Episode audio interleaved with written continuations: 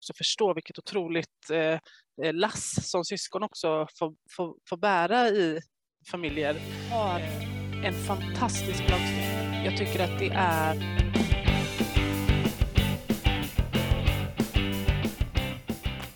Hej och välkomna till Funkishörnan, en podcast med mig Alexander. Och mig Magda. Idag så kommer vi ha med en gäst i podden och det är Maj Karlsson som sitter i socialutskottet för Vänsterpartiet. Kan du berätta lite om dig själv, Maj? Ja, eh, jag Maj Karlsson heter jag då. Jag är riksdagsledamot för Vänsterpartiet och jag är från Göteborg. Eh, jag har suttit i riksdagen sedan 2014 och eh, har under hela den tiden suttit i socialutskottet, så jag är också Vänsterpartiets socialpolitiska talesperson. Eh, har jobbat med funkisfrågor nästan, alltså det har varit ett av de absolut mest centrala frågorna. Eh, jag har en företrädare som heter Eva Olofsson som introducerade mig stenhårt och väldigt liksom med mycket hjärta och mycket kraft, vilket jag var väldigt glad för, för det kommer ju också bli en av de största frågorna som vi har haft att hantera. Eh, ja, det är väl det som är intressant att veta om mig. Precis, och eh, vi här på Funkishörnan, det vi alla har gemensamt är ju att vi har barn med funktionsnedsättningar och en del av oss har funktionsnedsättningar själva. Så mm. det är därför vi var så intresserade av att prata med dig. Ja, kul. Precis, och eh, vi har förberett lite frågor som är både från våra lyssnare och följare och eh, några från oss själva också. Du vet om att Miljöpartiet har gjort en motion i socialutskottet mm. om stärkt syskonperspektiv inom LSS och vi är alla väldigt intresserade av att veta hur Vänsterpartiet kommer ställa sig till det. Ja, ja, jag läste deras motion eh, och de kommer ju upp nu för hantering här imorgon faktiskt börjar vi hantera mm. motionerna. Eh, och vi delar ju helt intentionen i den här motionen så jag tänker att vi kommer se om det finns möjlighet att få majoritet för den i riksdagen med vår medverkan och då kan vi få igenom den. Det här med mm. motioner är alltid lite knepigt för att egentligen är det så att man driver sin egen politik och det är först om man kan få majoritet för dem som man ställer sig bakom. Det är liksom så som själva funktionen är. Så det är därför jag säger vi får se, beroende på lite hur, hur eh, utfallet blir på, kring motionen så blir det också beroende på hur vi ställer oss till den. Mm. Men ser, hur ser ni på den motionen? Ser ni positivt eller? Ja, absolut och delar helt intentionen i den.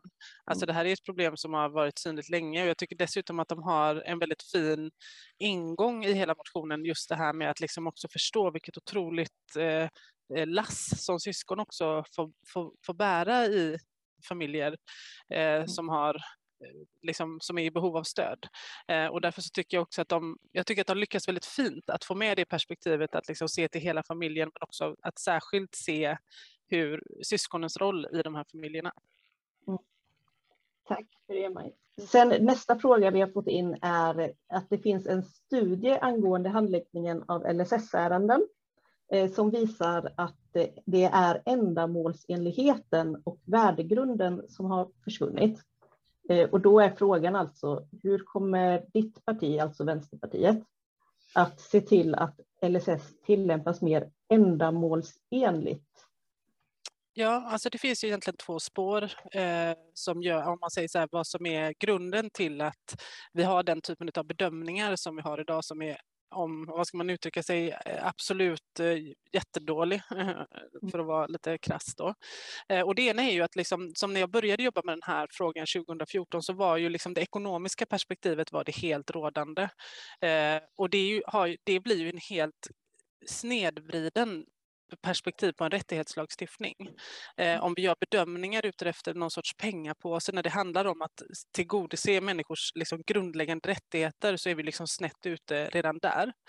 Den debatten har vi lyck lyckats vrida en del men den ligger kvar i liksom, till exempel Försäkringskassans bedömningar anledningen till att det har blivit så är ju också, eller inte anledningen till att det har blivit så, det är en ideologisk fråga, men det som vi ser som är det stora problemet är ju att vi har haft då ett antal domar som har urholkat hela lagstiftningen och som har gjort att hela själva grundintentionen eh, med lagstiftningen inte längre ligger kvar. Så det är ju det som vi har drivit nu i liksom jätte, jättemånga år, mm. är ju att vi måste se till att lagen får tillbaka sin grundintention. Det vill säga människors rätt att leva ett liv med självbestämmande, egenmakt och full delaktighet. Och så ser det ju inte ut idag. Så det är liksom det som jag tänker är den absolut viktigaste saken vi ska göra för att få ändamålsenliga bedömningar. Men vad tänker du när forskning och studier visar att det inte är lagen som behöver ändras utan att det är användningen av lagen som har hamnat eh, snett i de här fallen? Nej, men jag tycker inte att det egentligen är så himla eh, märkligt. Jag tror att det ändå hänger ihop såklart. Men det är klart mm. att det, det har ju stor betydelse vilket, liksom, vilken ideologisk riktning man lägger i en fråga. Det kommer ju spela roll. Det som hände 2016, tror jag det var, eller om det var det året, det var ju att man skrev i ett eh, i det här dokumentet som styr regleringsbrevet, regleringsbrevet precis, mm.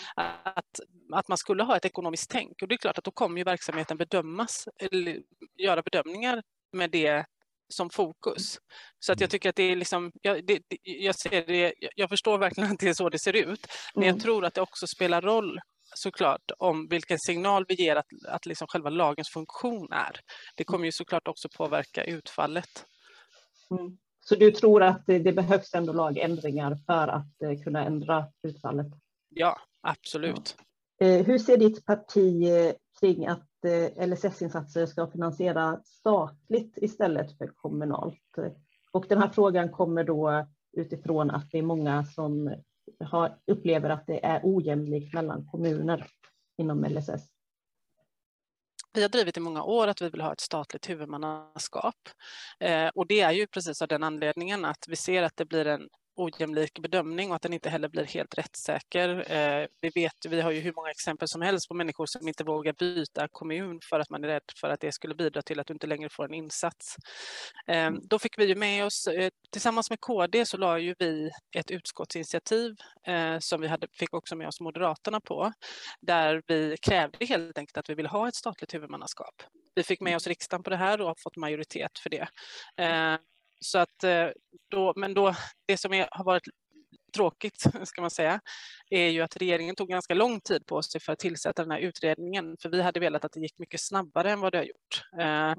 Men nu ligger den ju på bordet och det finns ju, så att nu får vi se här vad, vad den kommer komma fram till. Ju, det är ju assistans du pratar om då, men ja, det finns ju flera insatser inom LSS, jag tror det är nio punkter totalt. Eh, precis. hade ni varit öppna för att också ha ett mer statligt övergripande ansvar för de andra LSS-insatserna som också är väldigt ojämlika. Mm. mm. Jag tror att man måste titta nästan på varje insats för sig för att se om ett statligt huvudmannaskap skulle vara vara rätt väg att gå, för det beror ju också på hur viktigt det är att de ligger nära medborgarna helt enkelt. Däremot så mm. tror jag att om vi skulle kunna få genomslag för att få assistansen så tror jag att vi behöver börja se över hur vi ska göra med de andra insatserna, helt klart. Men jag tror mm. inte det är så enkelt som att man kan säga att alla ska bli det, för det tror jag kanske inte hade varit bra för medborgarna.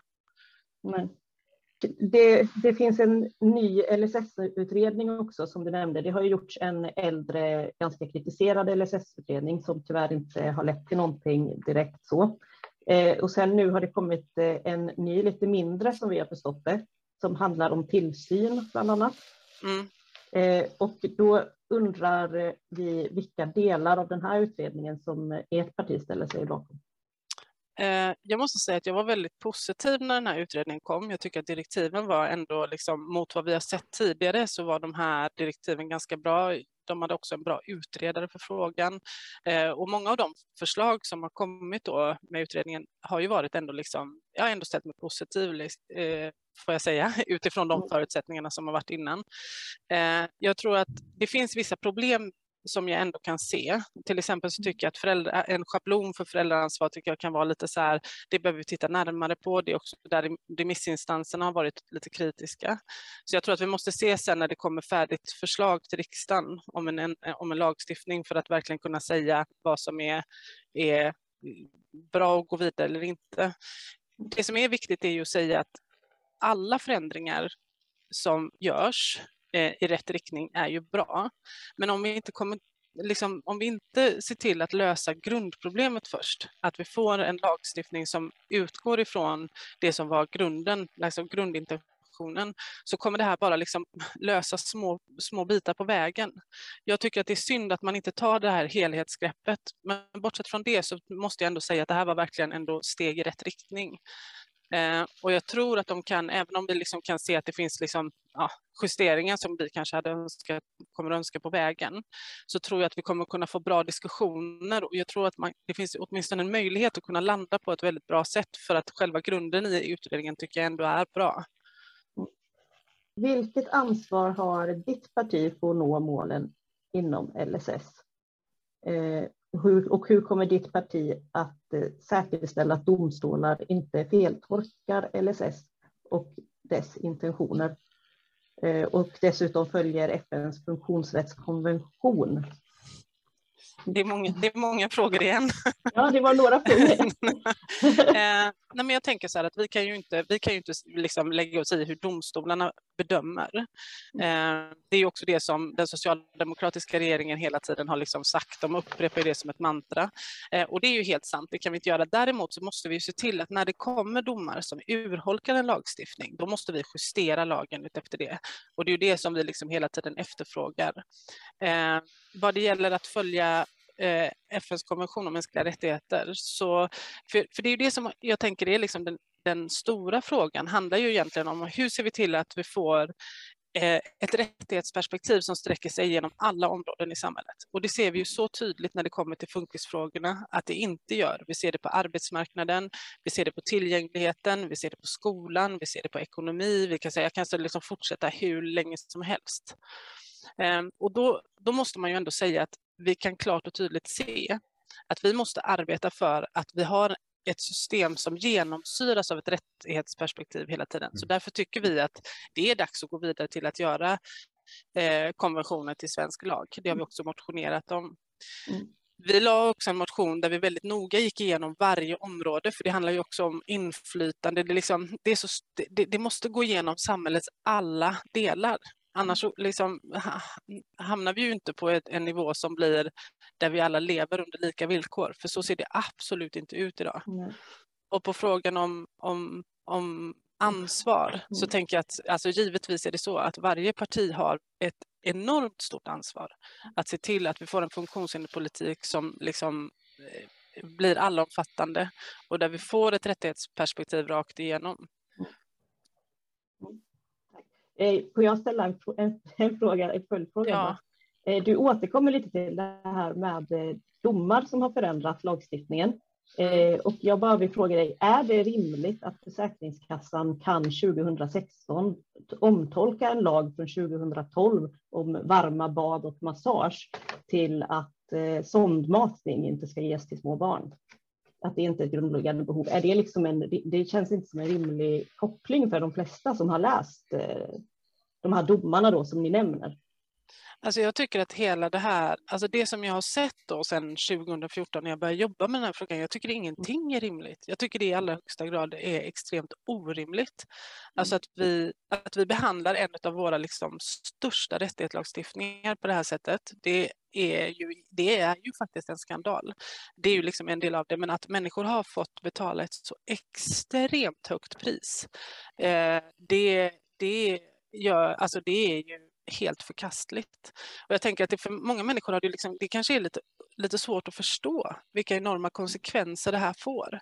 Eh, men vi som är inom politiken, vi har ju fått se det här på nära håll under väldigt, väldigt lång tid och jag är, jag är liksom genuint upprörd över att man inte har agerat så mycket kraftfullare.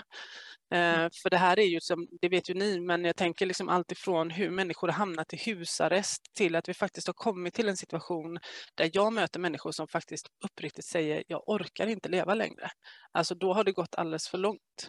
Så att jag tänker att jag tror att man skulle liksom se över hela det här systemet och se vad som verkligen har hänt under de senaste åren så är det inget annat än en katastrof måste jag säga. Mm. Så därför så tänker jag att det, för, liksom jag, i, i, varje tillfälle där vi har de här diskussionerna och, i, och så, så kommer man in på liksom de små delarna som såklart är viktiga, som även vi ser i den här utredningen som presenteras, att det är jätteviktiga förslag. Men jag saknar helhetsgreppet som ham, handlar om hela den liksom, fantastiska revolution det var när vi fick den här lagstiftningen. Det är ju inte den andan som vi har nu, varken i våra myndigheter eller i politiken. Nej, absolut inte. Ibland kan det bli lite frustrerande att höra det här med domarna, kanske om man själv ja. har blivit nekad och man och man har läst de här domarna och att de absolut inte har någonting att göra med mitt barn. Och det är väl det som jag tänker det blir, man ska ju inte underskatta heller vilket signalvärde det blir. Det var det vi var inne lite på från början, liksom att, att det är klart att det är så att lagstiftningen är en del av det, men det är liksom den signalen som har skickats ut med från början, hela den här fuskdebatten, för det var ju faktiskt där allting började. Och det, var, det är ju bara ren, det är ju hittepå. Det har ju aldrig stämt och det har liksom fått slå liksom benen av folk bokstavligt talat under liksom hur många år som helst. Jag tycker det är, helt, det är ju verkligen fruktansvärt alltså. Mm. Absolut, det håller jag med om. Vad har ditt parti för åtgärder för att påskynda ändringen av tillsyn som grundläggande behov inom assistans? Eftersom att vi har fått reda på att det kommer ske först 2023 och eh, vi är jättemånga som har, redan har väntat jättemånga år och vi kan inte vänta till 2023. Nej, jag kan bara hålla med. Alltså vi, vi har ju väldigt lite möjlighet att liksom påverka hastigheten i det. Men det blir lite som att jag upprepar mig. Vi har drivit de här frågorna i så många år och tempot är ju extremt långsamt. Hade, hade man bara gjort de här förändringarna från början så hade vi ju liksom, då hade vi kunnat hantera det vi hade behövt hantera utifrån de förändringarna. Men det går ju, det går ju extremt långsamt. Jag, jag, jag vet inte varför man måste vänta till 2023. Men det är liksom, och som sagt, som du var inne på förut också, utredningar har vi ju sett ganska många. Mm. Eh, man vill ju gärna att det blir lite handling av dem också. Mm. Ja, det känns som att utredningarna tar stopp vid en utredning och sen ja. händer det inget. Utan Där... man tillsätter en ny utredning istället och då vet ja. vi att vi väntar ännu fler år. Ja, och så vid varje utredning som kommer så kommer det liksom, om vi ser nu på det här med statligt huvudmannaskap då, så ska man ändå ställa frågan, ja men skulle det inte vara bra om vi ändå hade kommunalt? Alltså det känns som att man hittar hela tiden vägar för att, för att liksom inte komma till själva sakfrågan. Mm. Och jag tror att det som vi behöver vara tydliga med, alltså tänk, jag, jag kan inte se något annat än att det handlar om resurser. Annars hade vi åtgärdat alla de här problemen med en gång. Vi vet ju vad som är fel. Det finns, ingen, det finns inga egentliga liksom, frågetecken där. Som sagt, det är utrett på längden och tvären i princip alla de här frågorna vi pratar om. Det handlar ju bara om att liksom, få dem på pränt, få igång dem, men det kommer också att kosta. Och så är det ju. Det är klart det kommer kosta. Liksom. Så det är ju en ekonomisk fråga. Så jag tänker också att man ska driva på finansen hårt i de här frågorna, faktiskt. Du tror att det är den ekonomiska faktorn som är den största bidragande faktorn till varför det tar lång tid. Ja. Var, vart kollar man budgetering för det? Eh, och när man sätter den budgeten, kollar man liksom bara på vad det kostar egentligen? Eh, Eh, ja, det är ju en ganska stor fråga för det beror ju också lite på, liksom så här, alltså vi har ju en budgetering som är, liksom, som är väldigt specifik per år.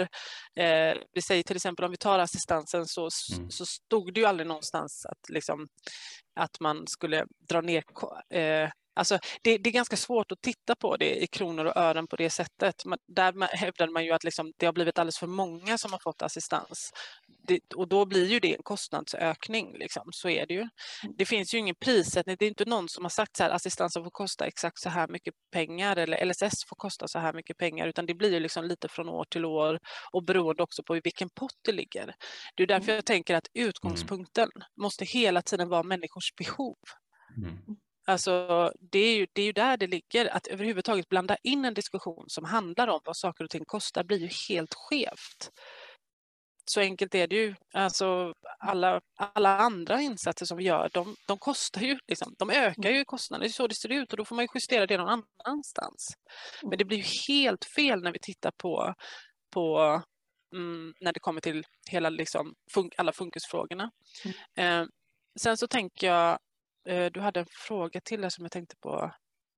Det var just det här med att vi kan inte vänta till 2023 för vi har väntat Nej. jättemånga år redan. Det var frågan. Och vad ni kan Precis. göra helt enkelt för att eh, skynda på det här för det tar för lång tid. Alltså vi trycker ju på hela tiden för att det ska gå snabbare.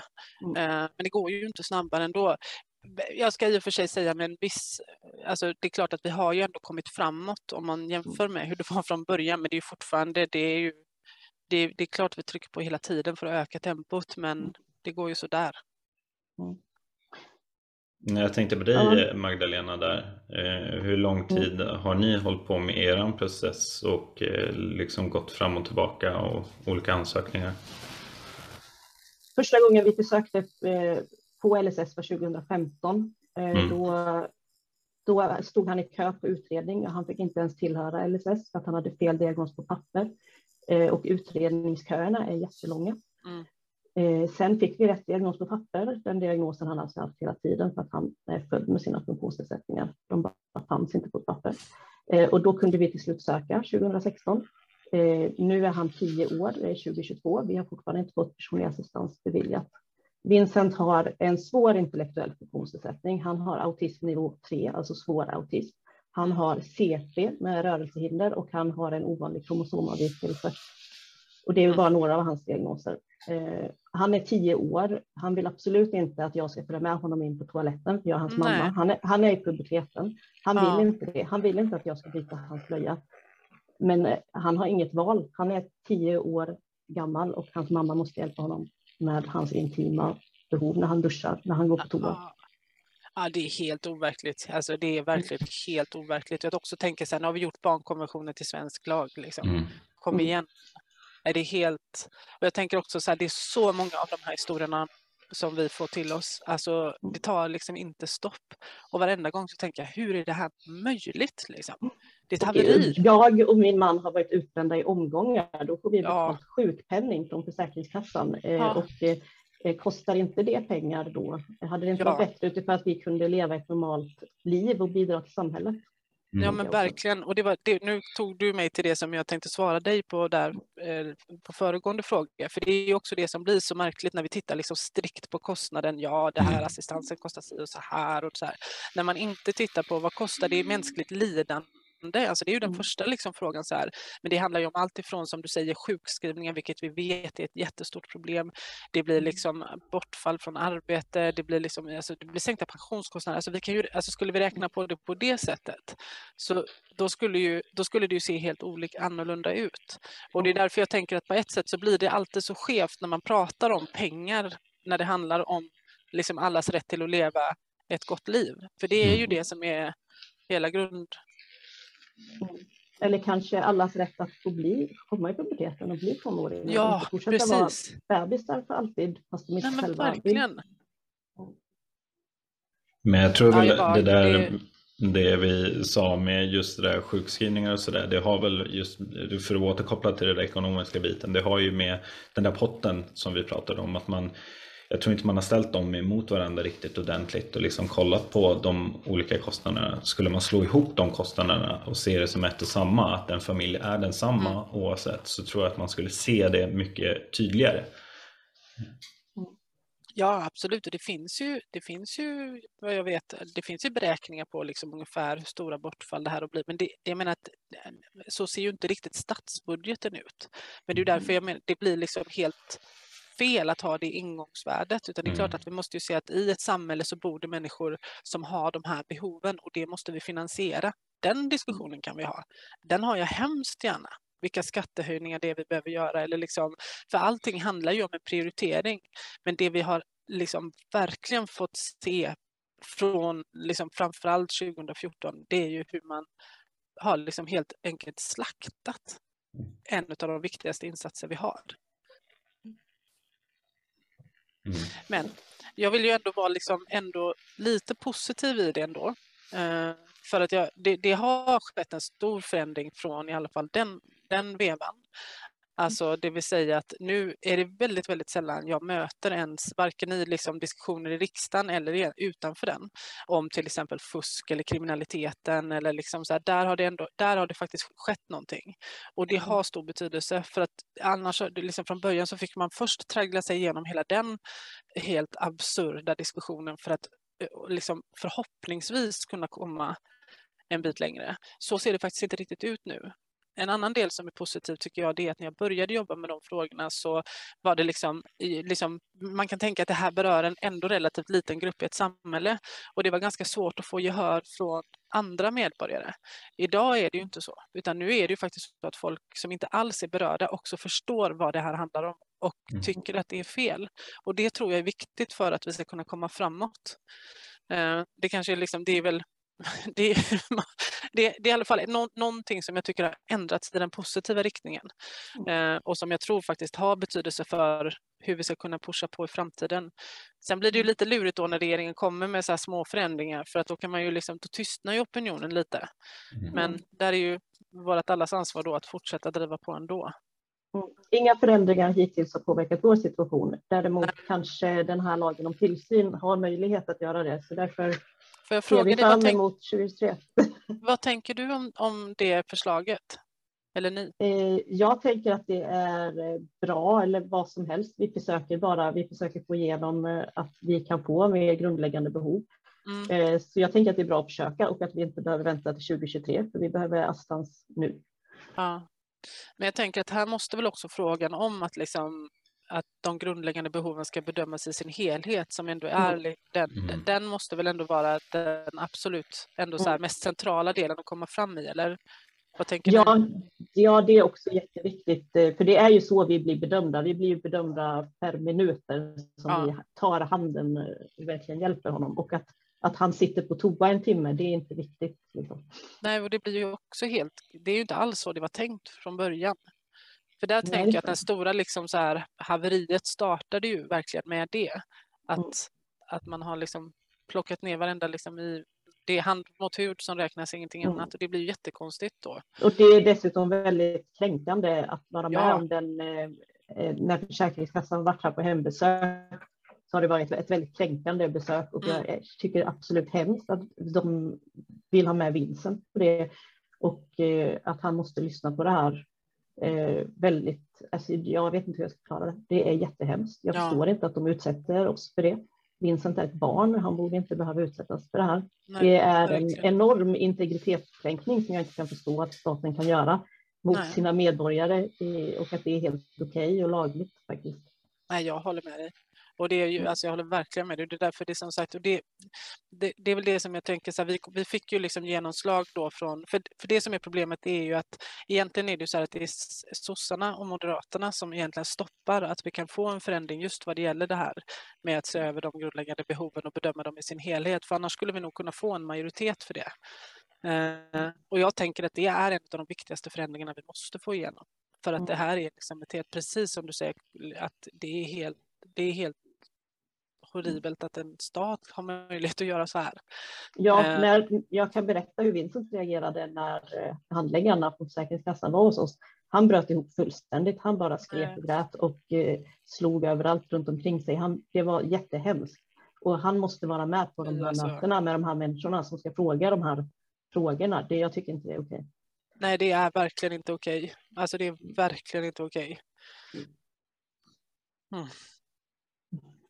Mm. Ja, men det är också så himla ledsamt. Alltså jag blir verkligen genuint upprörd och det är, alltså som jag sa, det är så otroligt många människor som drabbas av det här. Och jag kan inte för mitt liv förstå varför man inte bara gör den här förändringen. Alltså jag tänker att det borde vara så enkelt liksom. Mm. När, vi, när vi får de här, det är, ju, det är ju väldigt få som säger så här, jo men det har varit jättebra med de här integritetskränkande bedömningarna. Alltså, mm. det, det, jag tror, och jag tänker, alltså helt ärligt så tänker jag också på personalen på Försäkringskassan. Jag tror inte mm. de är supernöjda över det här heller. Liksom. Nej, de var jätteförstående mot hur jobbigt det var att jag grät och Vincent grät och skrek och så, men de, deras jobb är att ställa de här äh, frågorna. Ja, nej. Helt och jag tänker också nu när vi har ett yngre barn på förskolan och man pratar om stopp min kropp och eh, ja. att det är okej okay att säga nej. Men för en person med mm. funktionsnedsättning så är det inte det. Då ska man gå in på de mest intima delarna i ett barns liv och ställa detaljfrågor om det. Nej. För att man har en funktionsnedsättning. Alltså. Varför, varför har inte personer med funktionsnedsättning rätt till sin personliga integritet när andra har det? Ja. Tänker jag också. Då. Ja, jag håller 100 mm. procent med dig. Helt galet. Mm. Mm.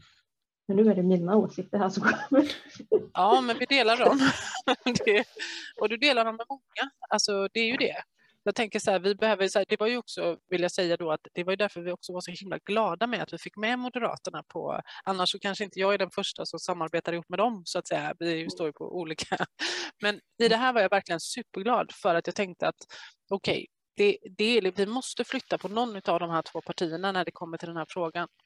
Mm. För att det är bara så vi kan komma fram, för att de andra partierna tänker, vi är ganska överens. Liksom. Det är inte så, mm utan det är där och det är där jag tänker att finansen kommer in. Att det, mm. Man är helt enkelt rädd för att, men då blir det ju det, återigen, så här, vad är människans värde kontra ekonomi liksom? Mm. mm. Och det har vi ju vad, fått se. Ja, vad är mänskliga rättigheter? Ja, men precis. Verkligen. Mm. Ska vi gå vidare till nästa fråga? Ja. Eh, personkretstillhörigheten i LSS. Eh, det finns en del personer som tidigare haft väldigt stora behov och till och med haft personlig assistans eller en del som haft ledsagare också, som helt har hamnat utanför LSS för att de inte tillhör mm. personkretsen längre. För mm. den har omtolkats. Mm. Eh, är det någonting som ert parti planerar att göra någonting åt och vad i så fall? Ja, vi håller ju på att titta på de här hela tiden eh, och det är ju liksom, det här är också så här ganska knepig materia, för det är, liksom, det är inte helt tydligt vad det, är det beror på. Nu håller man ju på även i den här utredningen och ser över lite med personkretsarna och så där. Jag mm. ställde en fråga till ministern här veck, ja, för några veckor sedan då, om just det här med ledsagning eh, och eh, hur, att det är så många som har fallit bort även inom färdtjänst är det ju så att man, man får inte rätt till det helt enkelt. Och vi fick ett svar ungefär som att ja, men vi bevakar utvecklingen Uh, ja. Sådär. Jag tror att vi behöver gå jo, vi, håller, vi har lite olika förslag som handlar om att liksom så här, vi måste justera lagen, vi måste se till att människor får sina rättigheter tillgodosedda. Mm. Uh, jag tänker att vi kommer nog ligga på regeringen lite extra mycket kring den här frågan nu eftersom vi också ställde den och hon har sagt att hon ska bevaka den. Då behöver vi också snart se ett resultat på vad det, vad det får för effekt helt enkelt. Har ni några planer på att försöka utöka personkretsarna så att det till exempel eh, står svart på vitt att om man är blind så kan man få ingå. Om man har spår ADHD så kan man få ingå. Om man har vissa förvärvade hjärnskador som ger vissa, vissa stora svårigheter så ska man få ha rätt eh, att söka personlig assistans till exempel. Mm. Nej. Finns det några sådana? Nej, vi har faktiskt inte gjort det eh, av den enkla anledningen att det vad vi handlat om just under de här tio åren, säga, så har det varit att se till att de som, har, som är inom personkretsarna inte ska falla mm. ut. Liksom. Eh, men det är klart att om vi i, i, nästa steg så behöver vi såklart se över vilka, vilka som ska ingå. Inte, men det är inte någonting som vi har jobbat med. Som sagt, vi har behövt att hålla oss till att se till att de som i dagsläget mm. egentligen har rätt ska få det. Eh, mm. Och så ser det ju inte ut. Sen vet jag inte riktigt, men jag tänker mig ändå att kanske är det så att lite då med om vi nu får ett lagförslag från regeringen på den utredningen som kom nu, så kanske det kan öppna upp för lite liksom större diskussioner, lite mer konstruktiva diskussioner eh, kring till exempel personkretsarna. Det finns ju till exempel personer med förvärvad hjärnskada eh, som har väldigt, väldigt stora behov som behöver personlig assistans, men som nu får hemtjänst ett par timmar ja. om dagen ja. istället. Eh, Precis. Så det är, ju det, det är ju det som vi funderar på, eftersom att de har lika stora behov som någon som kanske ingår i LSS automatiskt. Så det, ja, är lite Nej, där verkligen. Och där ska jag säga att det tycker jag har också varit ett av de stora eh, alltså som jag tycker är smärtsamt med att vi har fått hantera en akut akut kris, vilket har gjort att utvecklingen i allt det andra som vi hade behövt göra, det har ju, liksom, det har ju varit helt stopp. Det har inte gått att komma fram med någonting och det finns saker vi behöver göra för att utveckla LSS och modernisera LSS. Men mm. nu när läget har varit som det så får man knappt röra någonting liksom, för att man tänker bara så här, okej, okay, drar vi en pinne då rasar alltihop så här. Mm. Eh, så att ja, det, det finns flera saker vi behöver se över och liksom utveckla. Men vi har varit tvungna att liksom hålla oss inom det här, mm. tyvärr. Det var därför också vi la den här motionen som mer pekade på det var Funktionsrätt Sverige som har skrivit en bra rapport kring det, så vi lutade oss helt mot den, för vi tänkte att vi måste börja bredda perspektivet och mm. se så att det, så att det liksom blir någonting mer än att bara titta på assistansen. Mm. Absolut, det finns flera insatser inom LSS. Ja, men det gör ju verkligen det, absolut. Och jag, vet, jag vet nog minst någon som har blivit nekad varje insats. Så. Ja, nej men absolut. Eh, och då kommer vi till nästa fråga. Eh, vad har ditt parti för förslag att göra så att de som, de som nu ingår i personkretsarna enligt LSS, men de får ändå inga insatser. Det här är en situation vi var i i början också, att man blir nekad inte bara personlig assistans, utan man kanske blir nekad avlösa service och korttids och alla insatser. Eh, vad ska ni göra för att eh, de inte ska hamna mellan stolarna då? Ja, nej, men det är ju en, en Eh, stor fråga. Alltså så här, jag tänker att det, det, vi, vi återkommer till det, så här, vi måste återupprätta lagen, men sen så handlar det också om att jag, jag, tror att i vissa fall handlar det också om kunskapsfrågor. Och det har vi också haft lite så här, vi behöver vi behöver få bättre kunskap med de som möter människor. Men jag tror att liksom vi återkommer hela tiden till att vi måste se till att vi får en lagstiftning som blir klar och tydlig och där det blir liksom, eh, inte möjlighet för egen fri tolkning.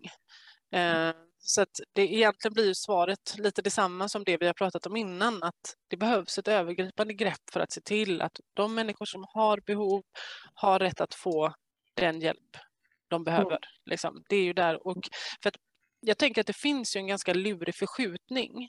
Att för det kan ju verka som att, jo men vadå, det är ju det spelar väl ingen roll om man får hemtjänst istället. Alltså huvudsaken är väl att man får hjälp om man inte förstår vad hela lagstiftningens grundintention är. Och det är ju att du ska ha rätt att leva, liksom, inte bara existera som någon uttryckte det väldigt tydligt. Och det, det är väl där som hela liksom, knuten ligger, tänker jag. Mm. Eh, och det är också det vi jobbar för. Eh, för vissa är det farligt att bli lämnade ensamma långa stunder som man blir om man har bara hemtjänst också. Om man till exempel har problem med anfall eller ja. problem ja. så är det ju faktiskt livsfarligt. Absolut. Det är inte bara att leva, det handlar också för vissa om att bara ja, överleva. Absolut. Mm. Ja, jag tror det var alla frågor som vi har fått in faktiskt. Okay. Har du några följdfrågor Alexander? Eller? Nej, inte som, eh, som jag kommer på sådär. Nej, det är bara att höra av er om det är någonting mer ni kommer på. Eh, ja, men jag tycker det var ett väldigt intressant samtal i alla fall. Eh, och eh, jag funderar också på om du skulle vilja säga någonting smart och klokt om LSS nu mot slutet. Lite, lite en smart klok avslutning vad du tycker behöver göras. Ja, nej, men alltså jag tänker så här att jag vet inte om jag kan säga något så himla klokt, men vi har en fantastisk lagstiftning. Jag tycker att det är det, skulle, det är en skandal att vi behandlar den som vi gör. Eh, det vore det är ovärdigt ett land som Sverige att inte se till att vi får en lagstiftning igen som verkligen lever upp till det som var grundtanken med det. Alltså, jag tycker egentligen inte att det är, det är inte komplicerat, det, är inte, det finns ingenting som sätter hinder för det. Det är faktiskt verkligen bara till att skrida till verket. Och innan vi gör det så tänker jag att vi har ganska stora problem med att få svara upp med hur vi behandlar våra medborgare i det här landet. Så det tänker jag är, liksom så här, det är en, en av de största, viktigaste politiska frågorna vi har faktiskt. Det är att se till att vi har en lagstiftning som lever upp till det som var dess intention och att vi verkar för att alla människor ska ha rätt att leva ett liv som andra. Så ser det inte ut idag. Mm, det håller jag med om. Där är vi väldigt överens. Mm. mm. Tyvärr är vi överens, det får man väl säga. Mm. Absolut. Tack så jättemycket och tack för att du ville vara med och att vi fick ställa alla våra tuffa frågor till dig. Ja, nej men tack verkligen själva. Eh, och vi, det, någonstans så tycker jag alltid att det är så här, det, det är alltid, även om jag är liksom så ledsen att vi behöver hålla på och jobba med det här så känns det alltid så här, jag blir alltid extra peppad efter att jag också fått höra eh, liksom, hur, hur, liksom höra er och då tänker jag att okej, okay, vi får bara fortsätta kämpa en vacker dag. Mm. så, det, så... det finns inget annat att göra. Det är bara Nej, men det gör verkligen Ja, men det, precis. Det är det vi har. Ja. ja. Det är därför vi håller på med det här också. För att informera och fortsätta sprida kunskap. Ja, men det är så bra. Jättebra. Ni peppar verkligen. Ja. Eh, men Maj, jättestort tack för att du ställde upp och tog din tid. Eh, vi vet alla med den eh, erfarenheten, den tjänsten du besitter så är din tid dyrbar. Så att vi är jättetacksamma. Jag är jätte, jättetacksam att jag fick vara med. Tusen tack! Tack så jättemycket för att ni har lyssnat på det här avsnittet eh, där vi tog del av Mike Karlssons eh, svar på våra frågor som eh, kommer från våra följare och tittare och lyssnare. Fortsätt gärna att sprida ordet om Funkishörnan och så ses vi i nästa avsnitt. Hej! Hejdå!